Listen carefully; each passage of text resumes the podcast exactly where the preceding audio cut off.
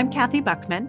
I'm a partner at Kenning Associates. I'm talking today with my colleague, Jennifer Lachance. Hey there, also with Kenning Associates. Our topic today is performance reviews.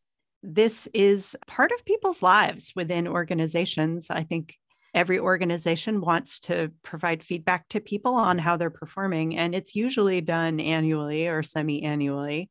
Unfortunately, I think for a lot of people, it can feel a bit like a box checking exercise that you are forced to do by HR.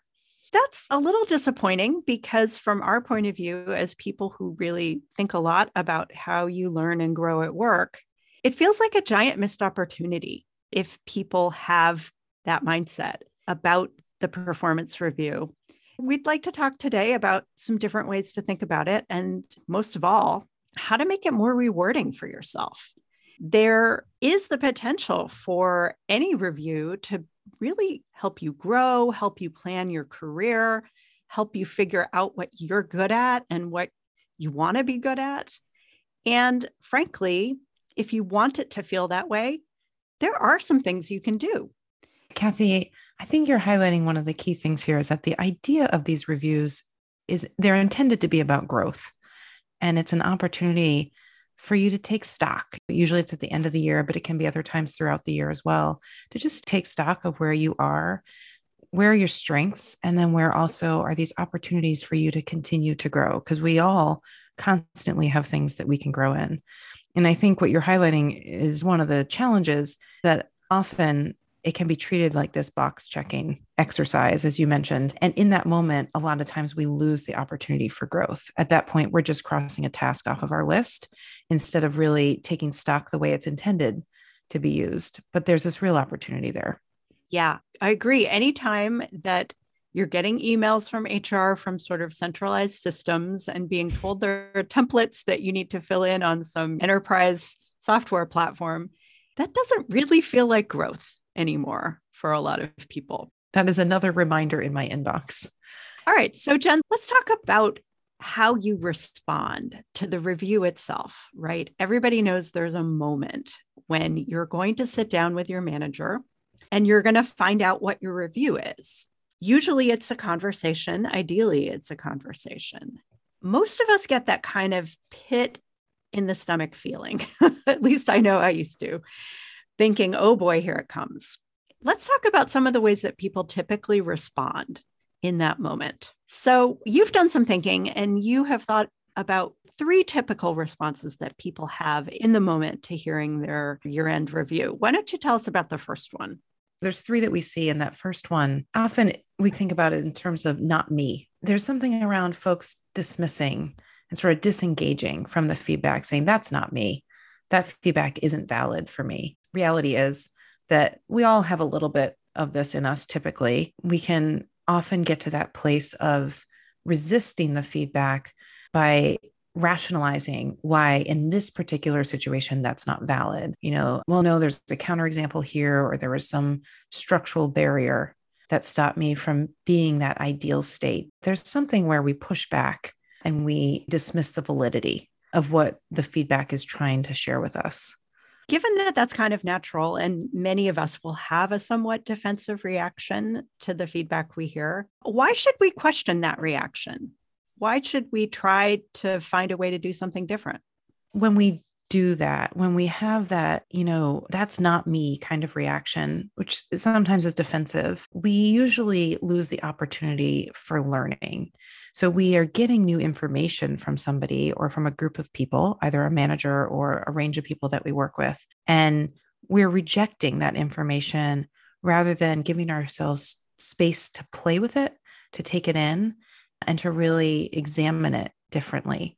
And in a lot of ways, we lose the opportunity not only for growing, but also for collaboration with someone else to say, huh, okay, what's your experience in that moment? And how can I understand how that informs how I want to show up going forward? We lose the, the space for that question. I think what I'm hearing you say is that it's very hard to learn if you are thinking about the information that's being provided to you as something you have to argue against. By definition, it means you're not going to absorb anything new that you don't already know. But what I like about what you're saying is that there's a different way of hearing the information that is about playing with it. Can you mm-hmm. say a little more about that? I think that when we have this not me reaction, we lose the space to kind of look at the information and figure out what we want to do with that information. We essentially lose the space to say, what's my choice around this information?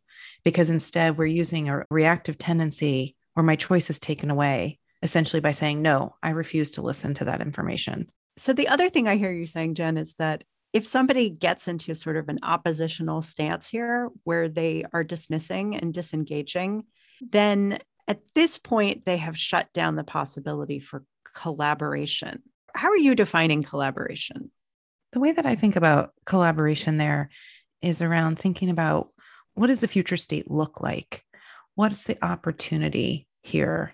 In a lot of places, we have our own sense of how we're doing, and others have a sense of it too when we get this feedback, it's an opportunity to merge those two. That's what I think about for collaboration. But when I essentially say your perspective that you're sharing with me for whatever reason doesn't resonate, I lose the opportunity to co create what that future could look like. So, if saying not me and dismissing and disengaging is probably not a helpful way to approach your performance review at the end of the year, what's another way that some people show up in that moment. The other pattern that we see a lot is kind of the flip side of the not me, and it's all me, where not me is kind of, I'm going to dismiss the feedback. The all me is kind of that I'm going to accept it fully and fully take it on. And there's probably a little bit of that in all of us as well an inherent belief that there's more that I could have done. I should have been better. But in this case, you're taking all of this information and you're trying to take it all on. Whereas in not me, you lose the opportunity to learn. This all me, it isn't the best place for learning either, actually, which seems somewhat counterintuitive. But when you think about it, when you take on that information, you again lose that spot where I can recognize that you have feedback to give me and I have a perspective as well. I've now completely gotten rid of my perspective and I'm switching over to someone else's perspective entirely. And so I lose the space again for really deep learning and co creating what the future could look like. I hear you. There's something a little paradoxical about this because we would think that the person who took the all me response and listened to everything the manager said and believed it 100%, that we would call that learning. But I think you're saying something nuanced here, which is that's not actually learning. It's more like memorization. It's more like taking information and just slotting it into a box in your mental landscape. It doesn't actually mean that you've done something that contributes to your own growth. Yeah, absolutely. When we take this all me approach, we one tend to devalue the the real experiences and the real perspective that we have. And then, two, we kind of take on this other person's input as a gold standard that we have to judge against. But if it isn't something that you've had time to really deeply process and make your own, it's really hard to enact somebody else's gold standard. That sounds like a downside, right? That your own judgment now is taken out of the equation and now the standard for performance is is my manager happy? Exactly. Your manager's perspective or whoever's giving the feedback, their perspective is important and it's real, but it isn't the entire picture. You also have a perspective that's incredibly important. What are some of the other downsides of the all me response? It's funny, it does feel intuitively like this is what possibly managers are looking for, but there are some real downsides to this. In particular, it can lead to someone feeling really demotivated or underappreciated. I thought I was doing a good job and I'm getting this feedback. And I'm now assuming that everything I was doing was wrong. And so I kind of can find that to be something that makes it hard to figure out where do I go next. So I can feel kind of untethered in a lot of ways. There's two other downsides that I want to highlight. One is that in some ways, we can over index on that feedback to the extent that if you know the saying, you know, don't throw the baby out with the bathwater, you can over index so much on that feedback that you start to overcorrect and you lose some of the things that you were doing well or that were really working. And the third one is that for some folks, this can trigger feelings somewhat similar to the imposter syndrome this idea that, oh my gosh, I got this feedback and I don't know what I need to know. I'm not even sure what I should be doing because I'm indexing entirely on an external perspective. I can't find my reliable compass internally and that that can be very confusing for folks. So it sounds like both of these two typical responses, the not me and the all me, are both characterized by a lot of all or nothing thinking. And that there are considerable downsides to taking either of these stances. What is another way to respond that's more productive? The third response that I think we would say is the most productive here is somewhere in the middle. And I think of it around something around let's talk. It's this opportunity to see the other person's perspective, the input that you're getting, and take some time to meaningfully evaluate it. So, this is a mode where you seek to understand what you're hearing in a deeper way, to ask questions until you think you've got it, and then to merge it with your own perspective as well, to recognize that there are two really valid thoughts out there. There's the perspective you're hearing, and there's also the perspective of what you're bringing into it. What's the opportunity there? Where do they merge and where don't they? And that's where your learning can happen. That's where, you know, when we talked about playing with stuff, that's the space where you can really play. It sounds like you might latch on to things that really feel like insights, truly things you didn't know that feel helpful to know, but also just name the things that you're still confused about that you can continue to make sense of this feedback even after this conversation. But you can be clear for yourself that, I don't know, you want to go sleep on it. You're not really sure yet what to make of it because some things add up and some things don't. Yeah, that's exactly it. Rarely are you going to have the answers or the solution right away and to give yourself time to think about it. Where does this stuff show up for me? What could I learn through that? We would say that success in this moment is to bring curiosity and a desire to think more and to put things together in a different way. But allowing yourself curiosity can often feel like confusion in that moment. And that's strength. That shows growth. So I often think about Carol Dweck's work around, you know, the growth mindset. If you can end every single thought there with the word yet, I don't know how to do that yet. I haven't tried that yet. Anything like that can give you space to allow for that curiosity and some of that confusion to come in, but that's where the learning will happen. I like that formulation. I mean, you could even bracket off pieces of the feedback that you hear and say, I don't know what to make of that yet.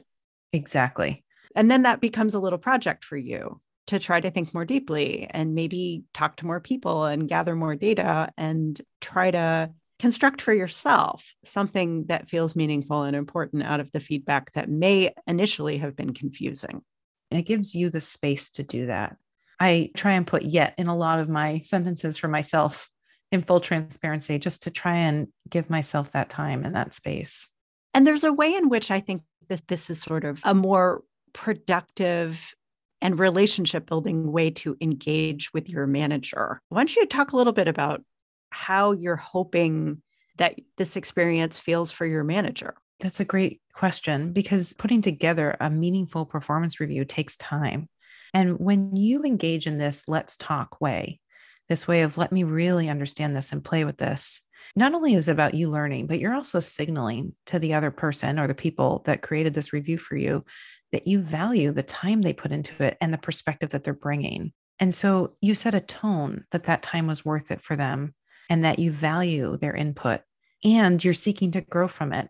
And that can really create not only a positive moment there, but also over time that you're signaling that this investment that you made in me, there was a return on that investment in terms of I valued it and I'm using it and I'm doing something well with it. That sounds a lot more inspiring. That is the hope. So, Jen, what I think you're getting at is a mindset that might sound appealing to a lot of people all or nothing thinking is not sophisticated thinking. And all of us would like to have a really balanced reaction to our year end review. But we all know that's actually in the moment not the easiest thing in the world to do. What advice do you have for people who might want to take this let's talk kind of approach how can they increase their chances of being successful? That's the key, right? Is we can all say, "Oh, that sounds great to me," but what does it mean in in the moment? I think when you're preparing for a review with a let's talk approach, you want to think about it in three elements. It's what do you do before the review? What do you do during the actual review? And then what do you do afterwards? Because this isn't just that conversation, but it's how you prepare for it. And then it's what you do afterwards that really embodies this let's talk mindset. So before the review, you want to do some prep. First is to reflect on your ideas on your growth opportunities. Before you hear from anybody else, what is your perspective? Where do you see some of the things that are your strengths and where do you see the things that you want to work on in the future? Then you want to think about what you think others might say about their experience with you. And the key here is not your experience, but what they experienced of you. So to take a little time to imagine what was it like being in that person's seat when they were dealing with me this year? What might they say about me? And just start to think about again, what would they say about your strengths and where would they identify some growth opportunities? And eh, you know, if we're being human about it, as you prepare for one of these conversations, we all have things that we think, oh, that probably wasn't ideal. If you anticipate anything that might be particularly difficult for you, to take a minute to think about what would it mean if that showed up? And then how would you like to respond? So think in advance. In that moment, when somebody brings up that I was late on those emails multiple days in a row, and that was an experience that was really tough for me. What do I want to say in that moment to show a let's talk mindset rather than not me or all me? I think for a lot of people, this might be familiar if they have ever done competitive sports or worked in some sort of a performance driven context. It's really nice to mentally imagine what the experience is going to be like and to have a plan for what you're going to do if certain challenges arise or you're met with something that may be difficult for you to have anticipated that and to be ready for it. Sometimes I will encourage folks to write in advance their follow up email just as a draft. Don't send it, obviously, where you might say, you know, I really value the feedback you gave. I really value the conversation we had about this. Now, who knows what will actually come up in the conversation, but having a little space to think about how would I encapsulate that afterwards if it came up can really help you formalize how you think you want to respond. Okay, let's talk about the actual review. So you're sitting there in the moment with your manager having this kind of charged conversation. What are some things people can do? I think the biggest thing is to bring in, when you can, that growth mindset and to listen with curiosity. Ask a bunch of questions, seek to understand as much as you can. You don't need to solve the problem in the moment, although many of us will want to. Many of us will want to say, Oh, I can change that tomorrow. I'll stop doing X, Y, or Z. And instead, just give yourself the space to listen, to understand, and to pause on problem solving. In the process of understanding, you're probably going to ask for examples. You want to get really concrete with things. Those examples sometimes can bring up that not me response that, well, the reason that that wasn't true and da da da in that moment. And instead, to just listen for the examples. You're just trying to understand what the other person's perspective is. And so essentially, you're listening to the truth of others' experiences of you. Their experience is real. You may not agree with all of it. And that's the value of bringing your let's talk perspective. I have my perspective and you have yours. And we're looking for the space where we can co create going forward. But in this moment, it's your opportunity to just hear the other person's perspective. What you're describing to me sounds very much like understand the story that somebody is telling to you on its own merits as a valid thing. It's somebody else's story, and therefore it has a certain reality. And it's the truth for them. But that doesn't make it the truth with a capital T. It makes it a story that it's possible for you to understand better. But it's not necessarily your truth. Exactly. That the goal during the review is to understand that truth. And a good clue that you're really playing with it is if you feel confused. That's a good sign in the moment. You know, sometimes we ask people, well, would you want to make a decision with half the information or all the information? Everyone will say all the information. Okay, well, this is exactly the kind of situation where you have an opportunity to hear the other perspective so that you can afterwards take some time to think about it and think about what now is the right decision now that I have the information at hand and not just my perspective. The final piece here, then, I guess, would be after you have done your prep, shown up with a lot of curiosity in the review conversation with your manager, that conversation is now over. What are some ideas that you have for what somebody does next?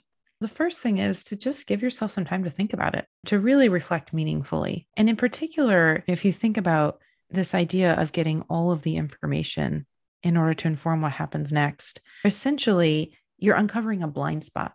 Somebody's giving you information you didn't have before or in a way you didn't have it.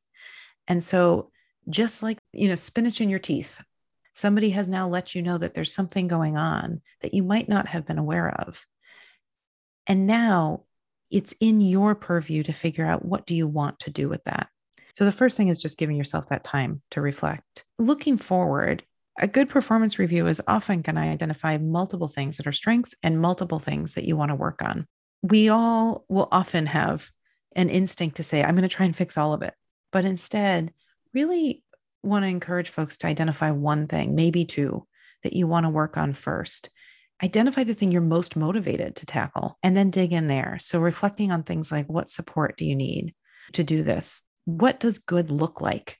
What is it that I'm aiming for? And that can be a process and a collaborative conversation with your manager, with others around you to really understand what am I aiming for here?